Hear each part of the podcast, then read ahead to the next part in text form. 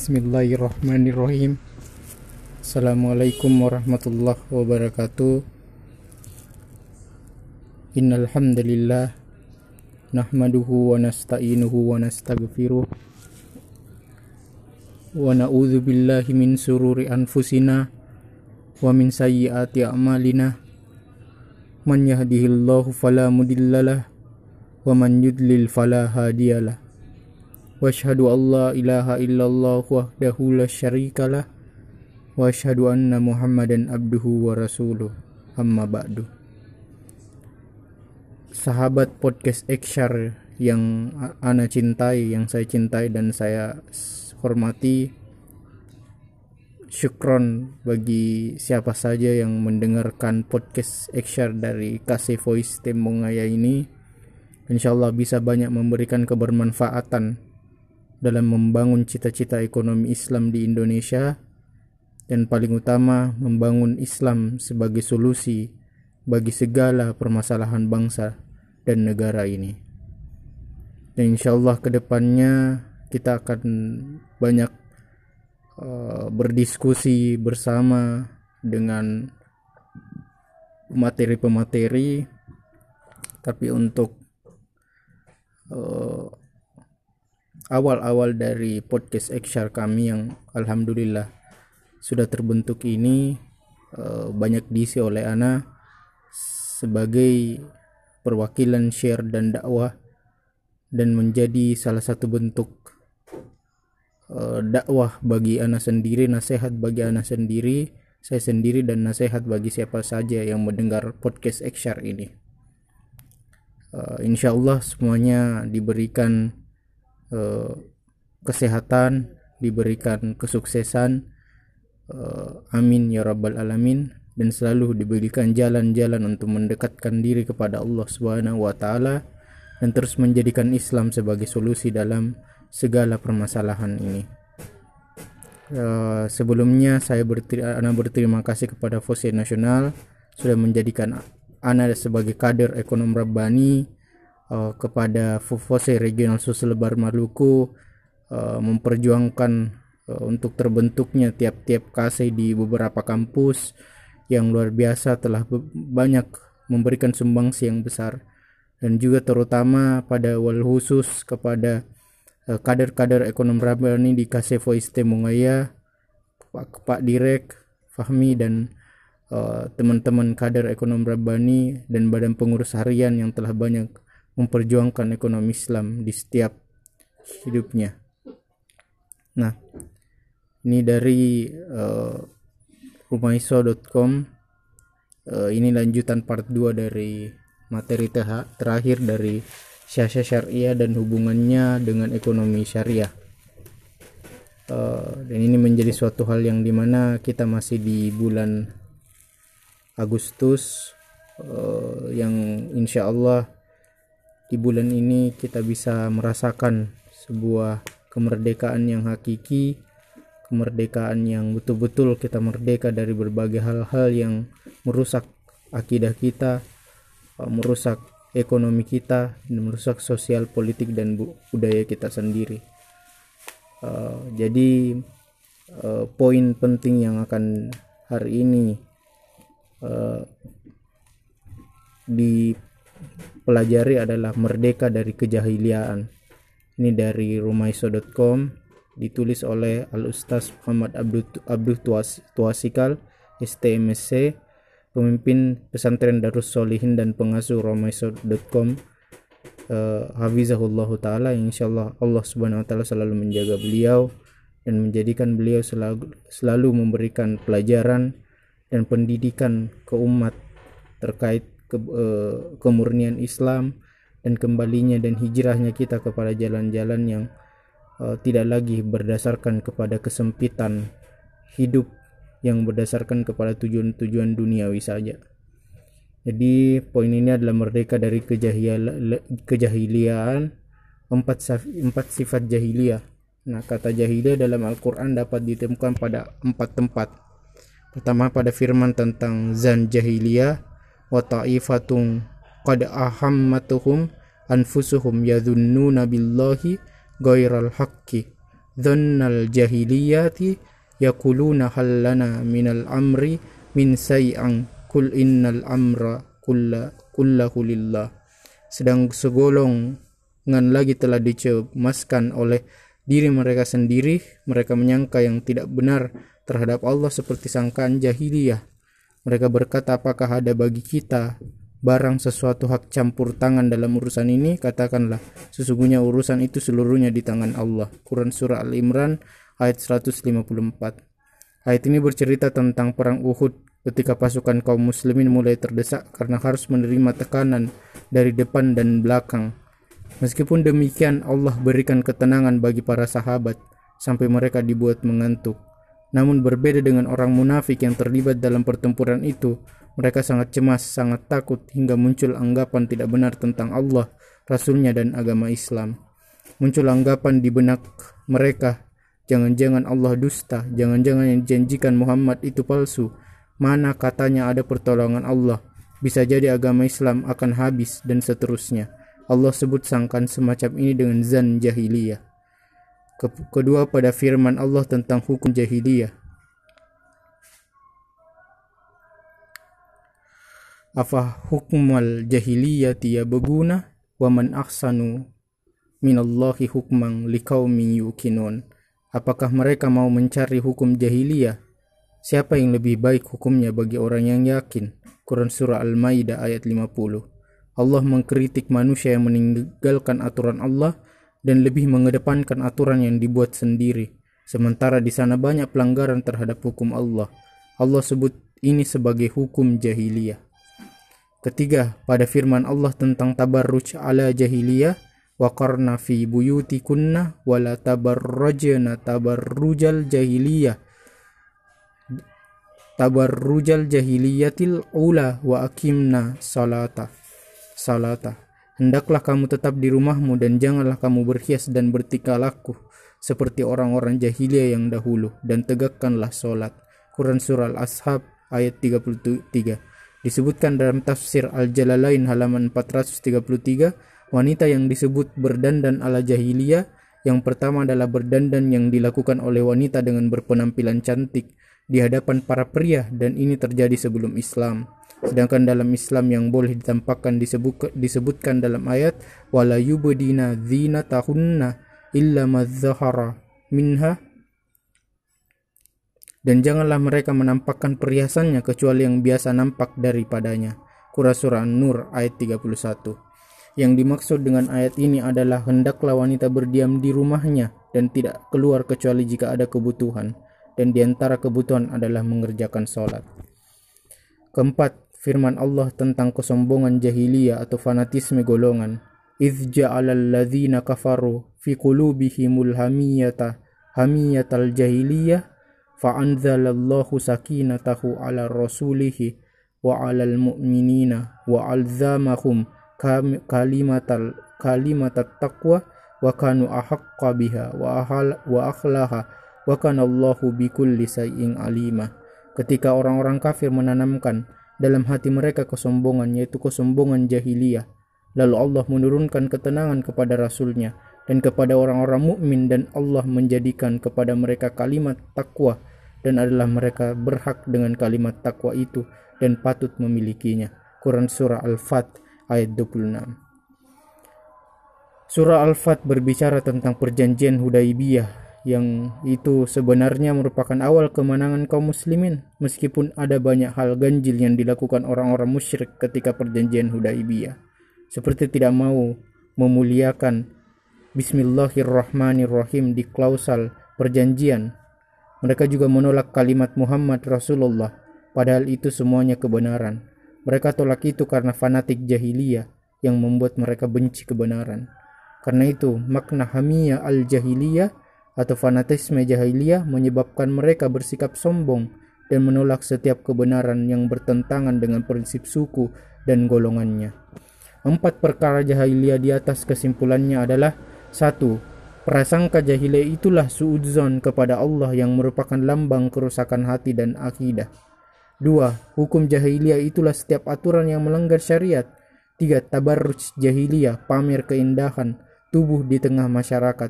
Yang merupakan lambang kerusakan wanita. 4. Fanatisme jahiliyah, yaitu cinta dan benci karena golongan, memberikan pembelaan karena kepentingan golongan, sehingga rela menolak kebenaran demi golongan.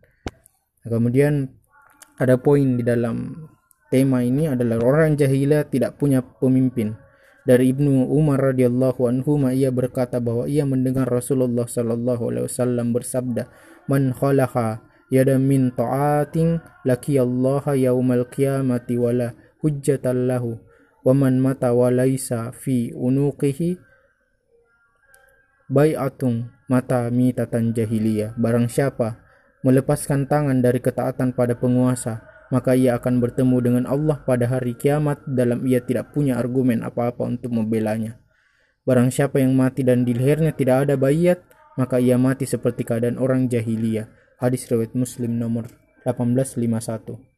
Mati jahiliyah yang dimaksud adalah mati dalam keadaan sesat dan salah jalan sebagaimana keadaan orang-orang jahiliyah karena dahulu mereka tidak mau taat pada pemimpin bahkan mereka menilai aib jika mesti taat seperti itu. Namun bukanlah yang dimaksud mati jahiliyah adalah mati kafir, sebagaimana sangkaan sebagian golongan yang keliru dan salah paham. Kemudian, orang jahiliyah punya sifat bangga pada leluhur, mencela keturunan, mengaitkan turunnya hujan bukan pada Allah, dan meratapi mayit. Dari Abu Malik al-Ashari radhiyallahu anhu bahwa Rasulullah shallallahu alaihi wasallam bersabda, "Arbahum fi ummati min amril jahiliyati la yatrukunahunna al-fakhru fi ahsabi wa ta'nu fi ansabi wal istisqa'u bin nujumi wan niyaha wa qala naihatu idza lam tanub qabla mautiha tuk tuqamu yauma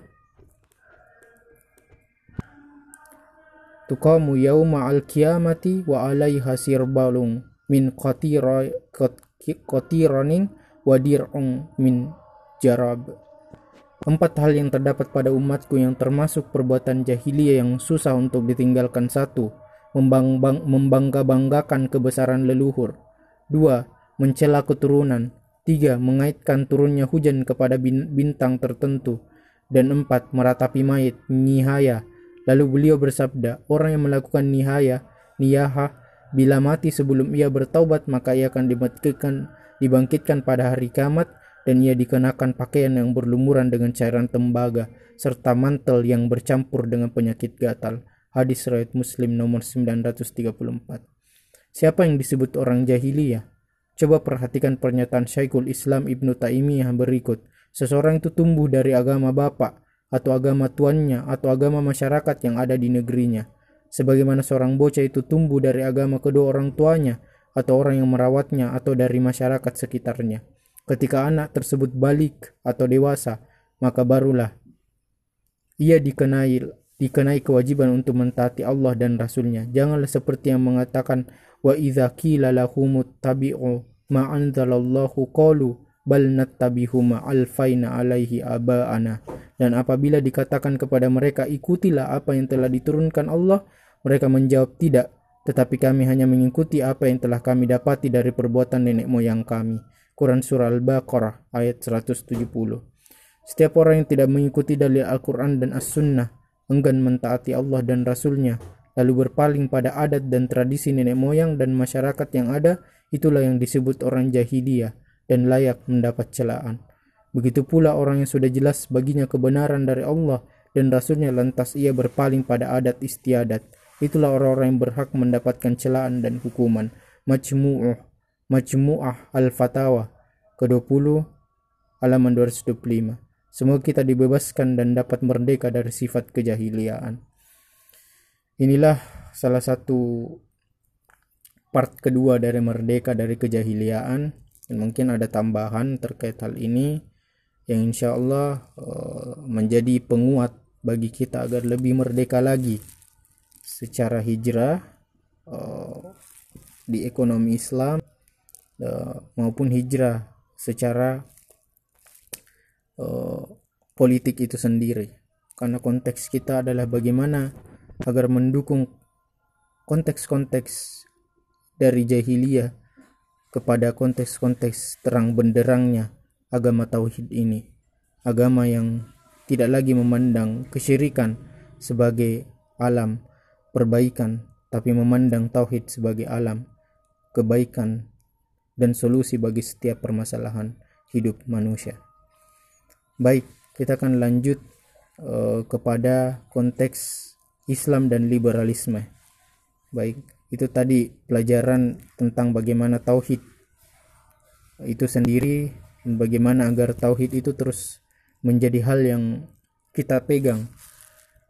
Nanti insya Allah bagi podcast XR yang mau komen di IG kami Kase Voice Tembong Ayam Makassar boleh dicari di Instagram dan ingin uh, mendapatkan uh, selebaran dari uh, tema tadi Merdeka Jahiliyah nanti boleh minta insya Allah kita sama-sama belajar sama-sama melihat sebuah ilmu yang sangat bermanfaat insya Allah banyak memberikan hati kita untuk selalu berada di atas jalan tauhid dan menghindari segala bentuk kesyirikan uh, berada di atas jalan sunnah Rasulnya Shallallahu Alaihi Wasallam dan selalu menjadikan sunnah itu sebagai jalan hidup kita dan uh, menafikan berbagai hal-hal baru dalam agama terutama dalam ibadah. Islam dan liberalisme ini yang ambil dari Al-Manhaj yang ditulis oleh Al-Ustaz Khalid Syamhudi LC Hafizahullah Ta'ala. Liberalisme adalah sebuah istilah asing yang diambil dari bahasa Inggris yang berarti kebebasan. Kata ini kembali kepada kata liberty dalam bahasa Inggris atau liberté menurut bahasa Prancis yang bermakna bebas. Istilah ini datang dari Eropa. Para peneliti, baik dari mereka ataupun dari selainnya, berselisih dalam mendefinisikan pemikiran ini. Namun seluruh definisi kembali kepada pengertian kebebasan dalam pandangan Barat. The World Book Encyclopedia menuliskan pembahasan liberalism bahwa istilah ini dianggap masih samar karena pengertian dan pendukung-pendukungnya berubah dalam bentuk tertentu dengan berlalunya waktu. Syekh Sulaiman Al-Khirashi menyebutkan liberalisme adalah matsab pemikiran yang memperhatikan kebebasan individu. Matsab ini memandang wajibnya menghormati kemerdekaan individu serta berkeyakinan bahwa tugas pokok pemerintah ialah menjaga dan melindungi kebebasan rakyat, seperti kebebasan berpikir, kebebasan menyampaikan pendapat, kebebasan kepemilikan pribadi, kebebasan individu, dan sejenisnya. Asas pemikiran liberal Secara umum, asas liberalisme ada tiga, yaitu kebebasan, individualisme, rasionalis, aklani, mendewakan akal. Asas pertama, kebebasan. Yang dimaksud dengan asas ini ialah setiap individu bebas melakukan perbuatan, negara tak memiliki hak mengatur. Perbuatan itu hanya dibatasi oleh undang-undang yang dibuat sendiri dan tidak terikat dengan aturan agama. Dengan demikian, liberalisme merupakan sisi lain dari sekularisme, yaitu memisahkan dari agama dan membolehkan lepas dari ketentuan agama. Sehingga asas ini memberikan kebebasan kepada manusia untuk berbuat, berkata, berkeyakinan, dan berhukum sesukanya tanpa dibatasi oleh syariat Allah. Manusia menjadi Tuhan untuk dirinya dan penyembah hawa nafsunya. Manusia terbebas dari hukum dan tidak diperintahkan mengikuti ajaran ilahi. Padahal Allah Subhanahu wa taala berfirman, "Qul inna salati wa nusuki wa ma yahya wa ma mati lillahi rabbil alamin la sarikalah wa bidzalika umirtu wa ana awwalul muslimin." Katakanlah, Sesungguhnya salatku, ibadahku, hidupku dan matiku hanyalah untuk Allah, Rab semesta alam, tiada sekutu baginya, dan demikian itulah yang diperintahkan kepadaku, dan aku adalah orang yang pertama-tama menyerahkan diri kepada Allah. Al-An'am surah ke-6 ayat 162 sampai 163. Allah Subhanahu wa taala berfirman, "Summa ja'alnaka ala sariyatin minal amri fattabi'aha fattabiha wala tattabi ahwa alladzina la ya'lamun kemudian kami jadikan kamu berada di atas suatu syariat peraturan dari urusan agama itu maka ikutilah syariat itu dan janganlah kamu ikuti hawa nafsu orang-orang yang tidak mengetahui. Al-Jatsiyah surah ke-45 ayat 18 asas kedua individualisme atau al-fardiyah dalam bahasa Arab. Dalam hal ini meliputi dua pengertian pertama, dalam pengertian anania atau keakuan dan cinta diri sendiri. Pengertian inilah yang menguasai pemikiran masyarakat Eropa sejak masa kebangkitannya hingga abad ke-20 Masehi. Kedua, dalam pengertian kemerdekaan pribadi, ini merupakan pemahaman baru dalam agama liberal yang dikenal dengan pragmatisme. Kemudian asas ketiga yaitu rasionalisme, aklaniun, atau mendewakan akal dalam artian akal bebas dalam mengetahui dan mencapai kemaslahatan dan kemanfaatan tanpa butuh kepada kekuatan di luarnya. Hal ini dapat tampak dari hal-hal berikut ini. Satu, Kebebasan adalah hak-hak yang dibangun di atas dasar materi, bukan perkara luar materi yang dapat disaksikan atau abstrak. Dan cara mengetahuinya adalah dengan akal, panca indera, dan percobaan. Dua, Negara dijauhkan dari semua yang berhubungan dengan keyakinan agama, karena kebebasan menuntut tidak adanya satu yang pasti dan yakin karena tidak mungkin mencapai hakikat suatu kecuali dengan perantara akal dari hasil percobaan yang ada. Sehingga menurut mereka manusia sebelum melakukan percobaan tidak mengetahui apa-apa sehingga tidak mampu untuk memastikan sesuatu. Ini dinamakan ideologi toleransi atau mabda at-tasamu. Hakikatnya adalah menghilangkan komitmen agama karena ia memberikan manusia hak untuk berkeyakinan semaunya dan menampakkannya serta tidak boleh mengkafirkannya walaupun ia seorang mulhid menentang Allah dan Rasulnya. Negara berkewajiban melindungi rakyatnya dalam hal ini sebab negara atau versi mereka terbentuk untuk menjaga hak-hak asasi setiap orang. Hal ini menuntut negara terpisah total dari agama dan mazhab pemikiran yang ada. Muskilah Al-Hurriyah halaman 233 dinukil dari Hakikat Liberalia halaman 24. Ini jelas dibuat oleh akal yang hanya beriman kepada perkara kasat mata, sehingga menganggap agama itu tidak ilmiah dan tidak dapat dijadikan sumber ilmu. Ta'allallahu amma yakuluna uluwan kabiran, maha tinggi Allah dari yang mereka ucapkan. Undang-undang yang mengatur kebebasan ini dari tergeli, tergelincir dalam kerusakan versi seluruh, seluruh kelompok liberal adalah undang-undang buatan manusia yang bersandar kepada akal yang merdeka dan jauh dari syariat Allah Sumber hukum mereka dalam undang-undang dan individu adalah akal. Islam dan liberal. Dari pemaparan di atas jelaslah bahwa liberal hanyalah bentuk lain dari sekularisme yang dibangun di atas sikap berpaling dari syariat Allah Subhanahu wa taala, kufur kepada ajaran dan petunjuk Allah dan Rasulnya Shallallahu alaihi wasallam serta menghalangi manusia dari jalan Allah Subhanahu wa taala juga memerangi orang-orang solih dan memotivasi orang berbuat kemungkaran, kesesatan, pemikiran, dan kebejatan moral manusia di bawah slogan kebebasan yang semu. Sebuah kebebasan yang hakikatnya adalah mentaati dan menyembah syaitan. Lalu bisakah Islam bergandengan dengan liberal? Upaya menyatukan Islam dan liberal. Pemikiran liberal masuk ke dalam tubuh kaum muslimin melalui para penjajah kolonial. Kemudian disambut orang-orang yang terperangah dengan modernisasi Eropa waktu itu muncullah dalam tubuh kaum muslimin madrasah al-ishalahiyah aliran reformis dan madrasah at-tajdid aliran pembaharu serta al-asaraniyun atau aliran modernis yang berusaha menggandengkan Islam dengan liberal ditambah dengan banyaknya pelajar muslim yang dibina para orientalis di negara-negara Eropa. Upaya menyatukan liberalisme ke dalam Islam sudah dilakukan oleh gerakan Islahiyah pimpinan Muhammad Abduh dan para muridnya Kemudian pada tahun 60 60-an muncullah gerakan pembaharu atau Madrasah At-Tajdid dengan tokoh seperti Rifah At-Tatawi dan Hairuddin At-Tunisi. Pemikiran mereka ini tidaklah satu, namun mereka menggabungkan ajaran Islam dengan modernisasi Barat dan merekonstruksi ajaran agama agar sesuai dengan modernisasi Barat atau orang-orang kafir. Oleh karena itu, pemikiran mereka berbeda-beda sesuai terhadap sesuai dengan pengetahuan mereka terhadap modernisasi di barat dan kemajuannya yang terus berkembang. Demikian juga mereka sepakat menjadikan akal sebagai sumber hukum sebagaimana akal juga menjadi sumber hukum dalam ajaran liberal. Dari sini jelaslah kaum reformis dan modernis ini ternyata memiliki prinsip dan latar belakang serta orientasi pemikiran yang berbeda-beda.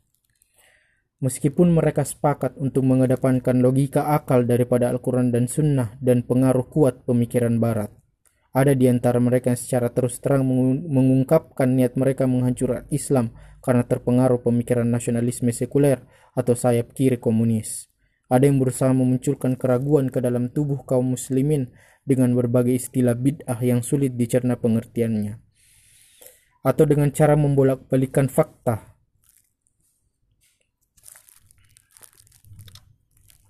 Nah, sehingga itulah yang membuat uh, pemikiran-pemikiran ini muncul dalam konteks liberalisme itu sendiri. Nah, itulah yang menjadi salah satu bentuk bagaimana realitas ajaran Islam sejati dengan pemikiran dan gerakannya. Mereka menempatkan orang sesat dan menyimpang sebagai pemikir yang bijak dan kesatria revolusioner. Sementara para ulama Islam, di, Islam ditempatkan sebagai kalangan yang kolot konservatif dan tidak tahu hak asasi manusia. Yang lebih menyakitkan lagi adalah ungkapan sebagian mereka ungkapan sebagian mereka yang